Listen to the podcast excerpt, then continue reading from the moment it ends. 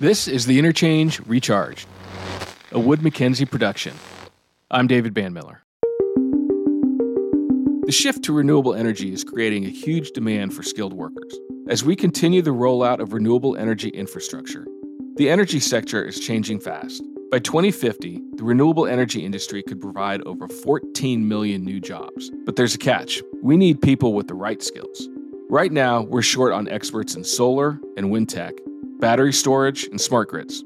The World Economic Forum says energy jobs are getting more complex and tech focused, which means we need a workforce that's quick to adapt and tech savvy.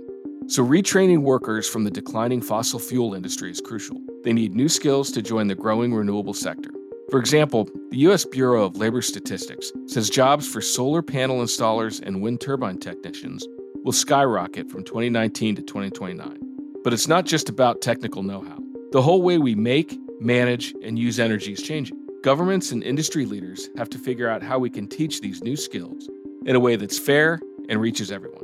This raises an important question How can we quickly roll out renewable energy tech while making sure we're preparing a skilled workforce for the future? To answer this, I'm joined by Caleigh Andrews, energy analyst and modeler at the International Energy Agency.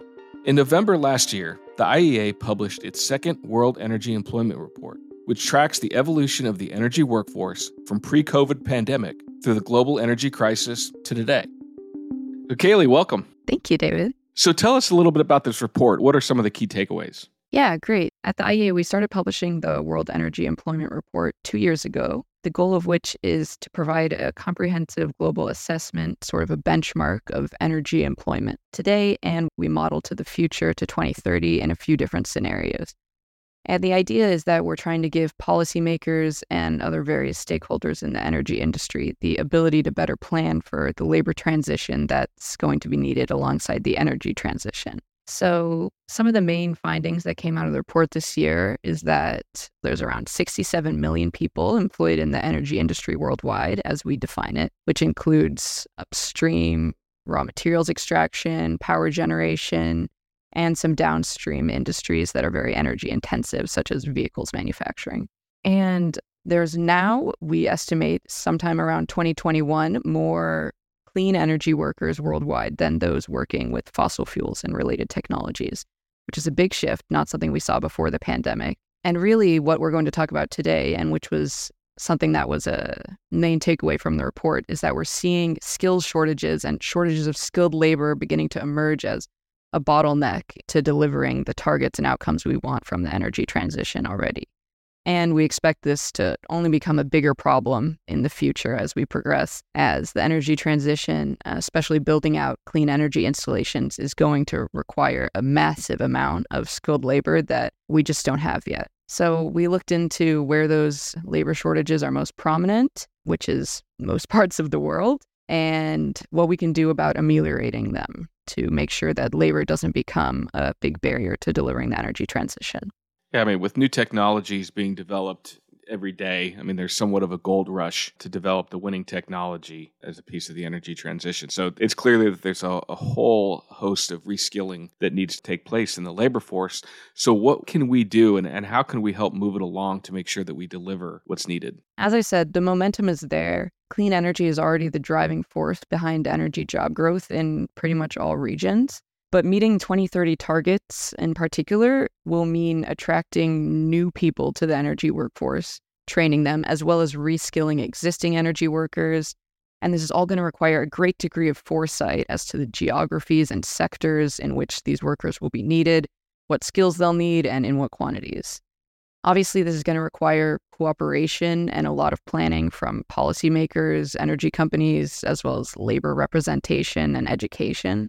Ultimately, I think we can get it down to a combination of market incentives and especially political will are going to be essential to delivering the workforce that we're going to need in every country.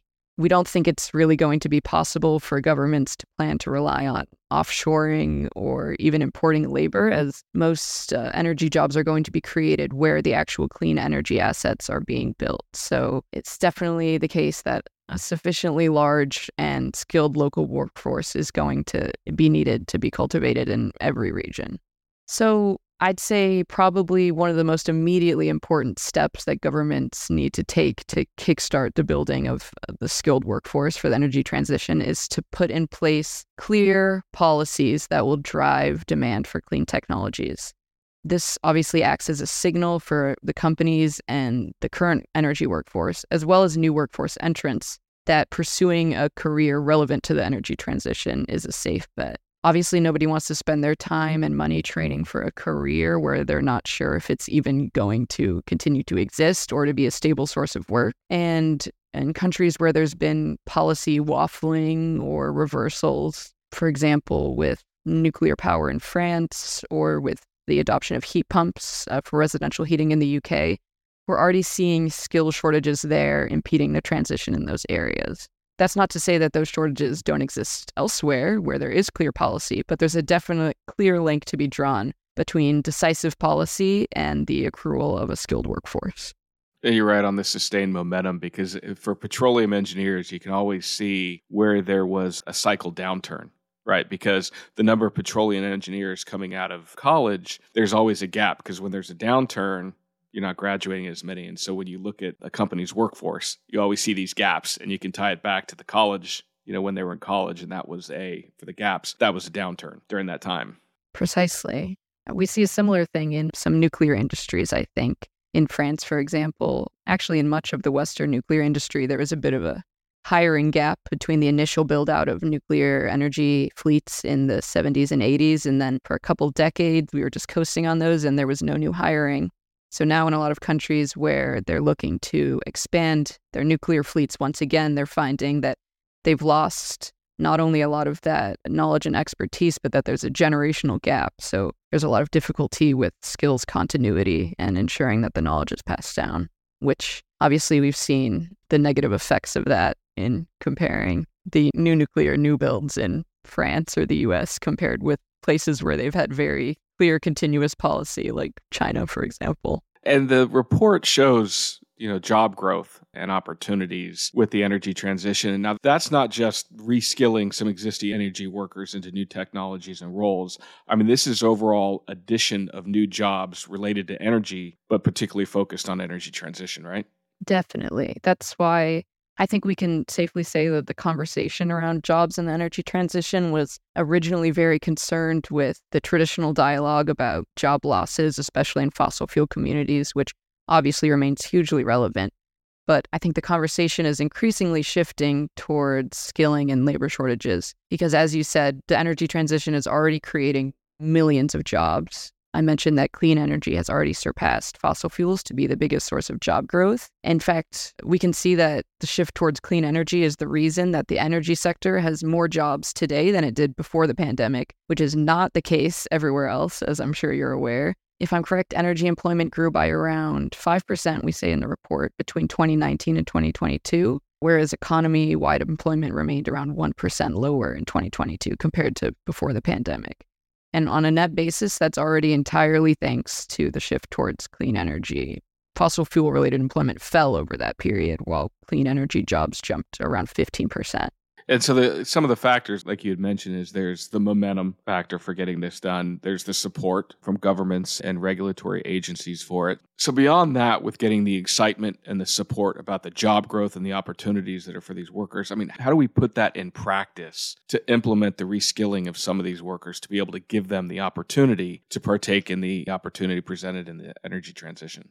Yeah, great question. As you said earlier, it's obviously not just going to be the people already working in the energy sector. We're facing this challenge of cultivating a skilled workforce to deal with clean technologies, in many cases, emerging technologies where the workforce is being built almost from scratch. So it's true that probably our biggest asset here is the existing energy workforce, especially in declining industries typically related to fossil fuels. Besides the obvious moral imperative to make sure that these people aren't just abandoned in the energy transition, to make sure they're compensated or offered retraining, it would also be very unwise to neglect these workers. They're our most precious resource. Many fossil fuel workers already have the skills and specializations that are desperately needed in a lot of new clean energy roles.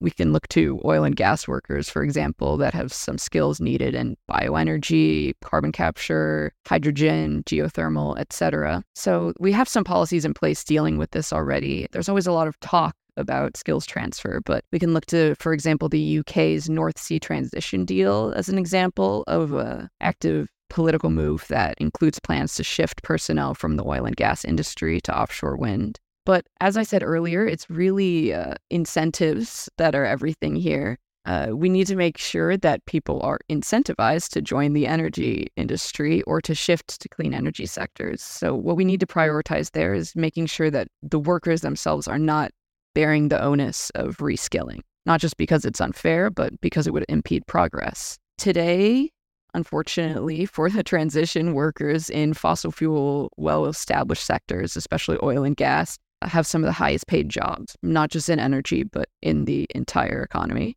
And the oil and gas workforce in particular is already highly sought after by many adjacent sectors because they tend to be extremely highly skilled and mobile. So we can see why an oil and gas worker, especially one late in their career who's accustomed to a certain salary, might be reluctant to shift to work in offshore wind, for example, where they'd have to undergo retraining and probably make less money. But still, compensation in the energy sector is generally higher than in similar occupations in the broader economy, mostly because of the greater degree of specialization required. Solar PV installers, for example, can earn anywhere from 15 to 40% more than comparable occupations like roofers or telecom installers that require comparable skills. So, for these workers from adjacent industries where we're looking at how we can bring them into the energy transition, we can break it down into a relatively simple equation. The wage premium needs to be sufficiently high to incentivize them spend the time and money pursuing retraining. Not that there's not other factors in play, especially among the younger generation. Climate concerns are playing an increasing role in choosing careers, but targeting these workers and related occupations specifically can really reduce the skilling burden because it becomes a question of upskilling or reskilling, as we've been discussing, rather than just skilling. For example, it can take less than a week for a plumber or a gas boiler worker to qualify as a heat pump engineer, but newcomers would require years of training. That being said, the time and money spent reskilling can still outweigh the potential wage premium. Many of these workers are self employed, and the time spent training comes at the cost of missed work and therefore missed wages. So, as I said, it's really a combination of market incentives and political will that will get the job done. We can look, as an example, to the highly publicized shortage of uh, truck or lorry drivers in the UK as the UK came out of the COVID lockdowns. And in the end, it was a combination of market incentives, aka employers raising wages, and political will, aka the government covering the cost of training, that eventually ameliorated the shortage. And I think the same thing will be true of the energy transition.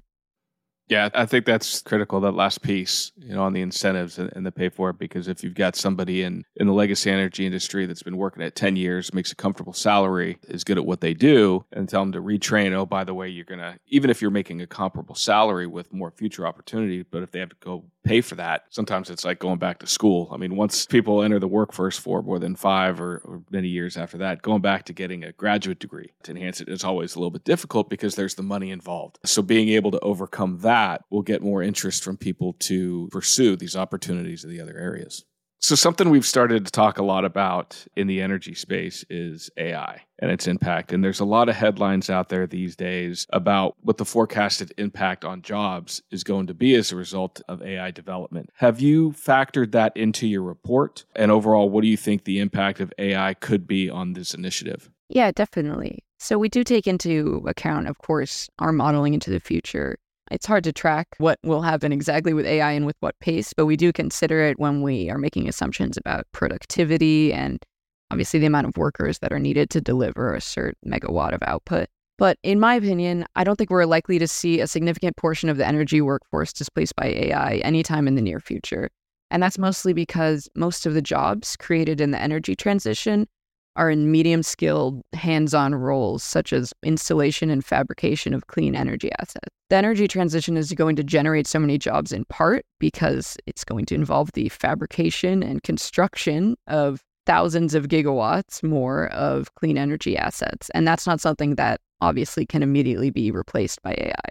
I do think, however, that an area that AI could be of significant use in ameliorating the energy transition is something that you just touched on, which is establishing credentials and making it easier for workers with certain skills and trainings to transfer between industries. So we're seeing that some large integrated companies, like we could take BP or Total as an example, they're already taking advantage of the overlapping skills demand between fossil fuels and clean energy by transferring workers internally between the two as they need. But many of the workers outside of these large integrated companies in these spaces are contractors or are self employed. And in most regions, they need external accreditation from some sort of independent body to practice their work. And when those credentials vary or differ between region or industry, we end up having instances where workers are forced to pay hundreds or thousands out of pocket just to be certified for skills they already possess. I think this is a great area with a lot of potential for AI to help things out. In the UK, there's long been discussion, especially among unions and labor representation, of establishing a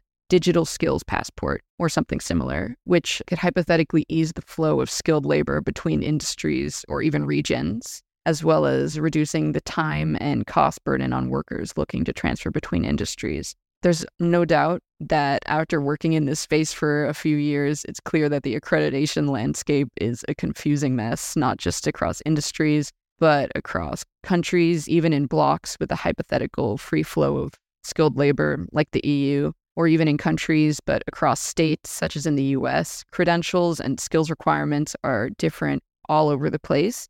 And it's really a problem when you have projects like offshore wind that tend to bring a lot of jobs with them in one area for a couple years and then shift elsewhere. Not having the mobility for workers because they need to spend 2,000 euros to get a different certification to work in France instead of Germany is a huge issue. And that's where I think that there's really a lot of potential for AI to be leveraged here to help recognize and validate the skills and qualifications that workers have, to standardize how these skills are quantified and represented, and so on. So I see it more as a tool to help ease the skilling burden of the energy transition and less so as a threat to the jobs being created.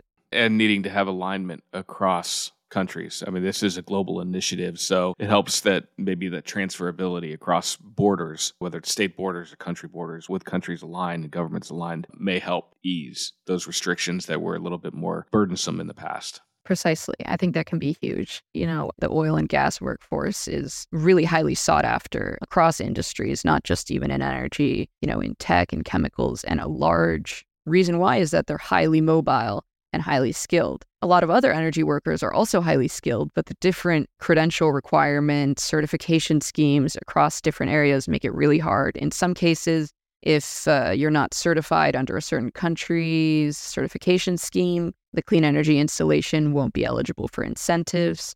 So it's really an area that I think we could use a lot of work to establish a sort of consistent, coherent skills framework across regions, across industries as well. And technology in general, you know, over the years has continued to be a bigger part of companies operating in various industries, right? Uh, the energy transition obviously is heavily technology focused. And you look at your pure legacy technology companies, it's very, very fast paced. It's constantly changing. You go something three years and that technology is outdated with something new. And so, with this big, like I said, gold rush with technologies developed for the energy transition, do you see any challenges with reskilling the labor force to focus on energy transition with the energy transition is continuing to change at probably a more rapid pace than we've seen across the board in any industry historically.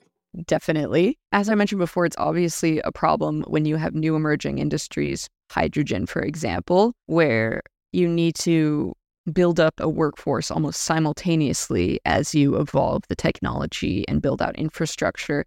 And somewhere where we see this really creating an issue is in training capacity. A lot of jobs in energy require very specific and at times onerous training because they have safety requirements. It's dangerous to work with hydrogen. It's dangerous to work with refrigerants and heat pumps. It's dangerous to be working a thousand feet up on a wind turbine in the middle of the ocean. And in many of these cases, there's just not the training capacity that's sufficient to quickly train the scores of people that we need to be adding every year. there are some opportunities emerging for AI and other digital innovative processes, technologies like virtual and augmented reality to help fill in the gaps in the training landscape. For example, we're seeing companies who are combining AI with these technologies in order to create immersive training programs. And I think this is one of the areas with the greatest potential for these innovative technologies to really have a concrete positive effect on the energy transition. There's just not enough people available to train the constantly growing number of workers moving into the sector.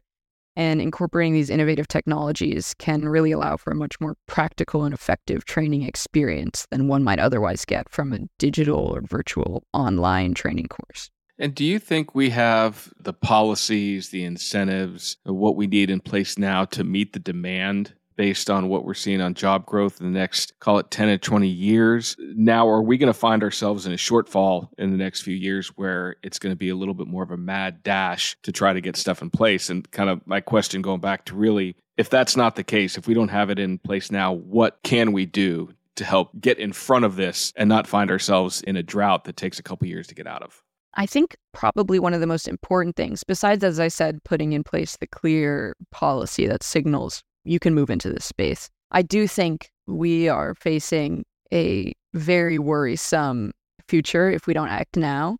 Fortunately, I think um, people are beginning to realize this and act. Labor shortages are really moving into the more mainstream conversation around energy.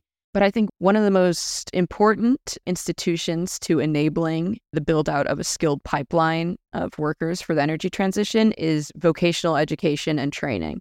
This is something that's a big difference between the US and Europe when it comes to preparing people to work with clean energies and technologies. Most of the prominent energy related skilled labor shortages in these regions are in vocational roles or what we might call trades roles, blue collar jobs, etc. Overall, we estimate that over half of the global energy workforce today is in this so called medium skilled journeyman category. And over half of the jobs that are going to be created through 2030 will also be in this category that generally requires some degree of vocational education and training. And that obviously varies significantly across regions with its prevalence. Many European countries, for example, have very well established and well structured VET, vocational education and training, integrated into their broader education systems, generally beginning at the secondary or high school level. And it's widely considered a viable alternative to traditional higher education. Similarly, apprenticeships for vocational occupations like heating techs or welders are relatively commonplace.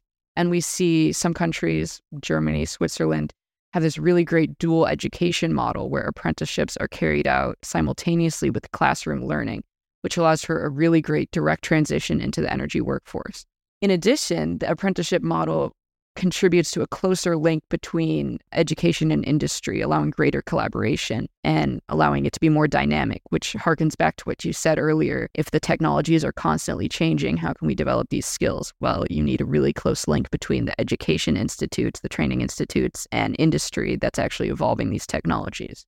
On the contrary, the VET system in the US is much more fragmented and not very integrated into the general education system. We don't really have widespread secondary vocational education at the high school level, and tertiary vocational education is often relegated to community colleges.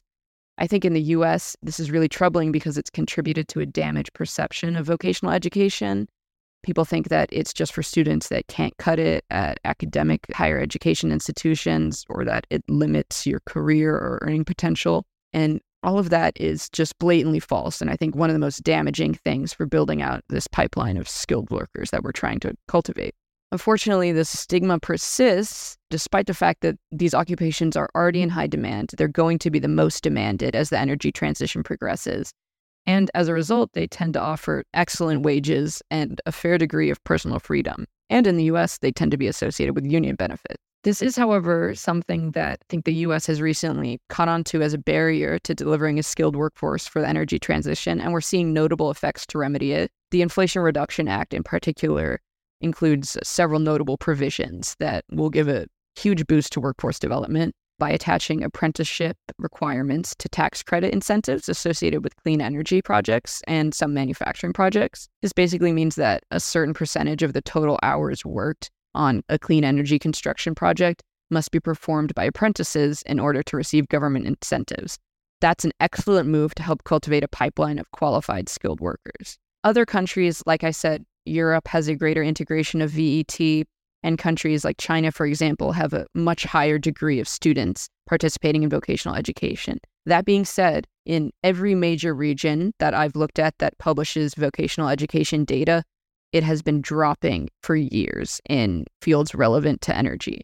So even in places where vocational education is more prominent, we really need to see a revival in this space in order to build the skilled workforce for the energy transition.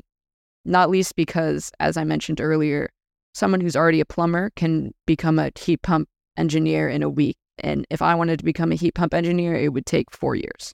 And that's key because, I mean, the vast majority are for the energy transition, clean energy, but it also comes down to cost, right? And so the concern I have about further delaying the energy transition is one, you find yourself with a dearth of skilled labor, which obviously is going to impact the rollout. But what happens when you have that need is then you have to pay more to get people incentivized over there. And what that's going to do is create a higher cost to the energy transition and a slower adoption because it's a cost effective alternative. So you have both those in play that could just keep pushing it out because it's one problem solved, but you're not solving for both of those problems today because they're both out there on the horizon. Definitely. I mean, there's long been conversation that the longer we delay the energy transition, the more expensive it's going to be from the perspective of emissions, from the perspective of quickly delivering clean energy installations. But it's not something that's often talked about with education and training. And really, you don't have the capacity to train a million people all at once from nothing. You need to start now and build it gradually and hopefully that's something that we're seeing governments start to catch on to. And I hope that the situation will continue to ameliorate because we're definitely already starting to see skilled labor shortages impacting the delivery of clean energy projects. And it will only continue unless urgent action is taken against it. And so when you look across the job growth and opportunities, you know, across the entire energy transition spectrum, what verticals within that are you seeing with the most job growth or opportunities available? So how many jobs the energy transition will create in the future obviously depends on the policies enacted and the timeline that we're discussing. If we take the World Energy Employment Report, the IEA runs a couple scenarios. The stated policy scenario is based on current policies, meaning actual policies that are in law today, not including, you know, net zero targets and goals that countries may have stated but don't have any actual policy to back them up. In that scenario, we estimate that worldwide 5.7 million net jobs will be created by 2030 because of current policies that are in place to support the energy transition. In a more extreme scenario where we reach net zero carbon dioxide emissions by 2050 worldwide, we'd be adding around 17 million net jobs by 2030. But in any case, the job creation associated with clean energy technologies is going to outweigh job losses in fossil fuels and related industries through the end of the decade. What industries we see that in is obviously going to depend massively on what choices are taken we can take hydrogen as an example. Today, we don't see a lot of policies in place that are going to create a huge boom in hydrogen employment in the next decade. But if we see countries really starting to put action behind their net zero goals, especially those that have hydrogen as a part of them, we'll be adding millions of hydrogen jobs by the end of the decade. So it's really hard to single out specific industries. I can say that two that we know for sure are seeing massive growth already and are likely to continue to do so are solar PV and electric vehicles are already accounting for a huge portion of the clean energy job growth and are likely to continue to do so. And regionally speaking, what countries or regions do you see the majority of that growth coming from? Well, unsurprisingly, a lot of the job growth is going to be in countries that are already the biggest countries today. Already today, we can see that China accounts for around 30% of energy employment and the share is probably going to remain pretty stable as they add a huge number of jobs through the end of the decade. We're also going to see an increasing number of jobs added in countries where they're building out energy infrastructure. So, a lot of countries in Africa that are still focused on establishing clean cooking and electricity access. We're obviously seeing a huge number of jobs in the future in transmission and distribution, power generation. But that's not to say that there won't be jobs in advanced economies as well. I think both the US and Europe are likely to see really significant growth in build out of clean energy installations building wind turbines, solar farms, etc., wherever it may be, is going to create a huge number of jobs because these are really labor intensive tasks that can't be relegated away by automation or similar, which we see kind of impeding the growth in manufacturing. Are there any other barriers or things that should be taken into account as we consider this initiative on the skilled labor force? I think it's important to note that we really can't relegate this just to governments, just to energy workers, just to companies, just to education. It's really going to involve collaboration between all of them. And most importantly, it's going to need to involve energy workers right in the center of the conversation.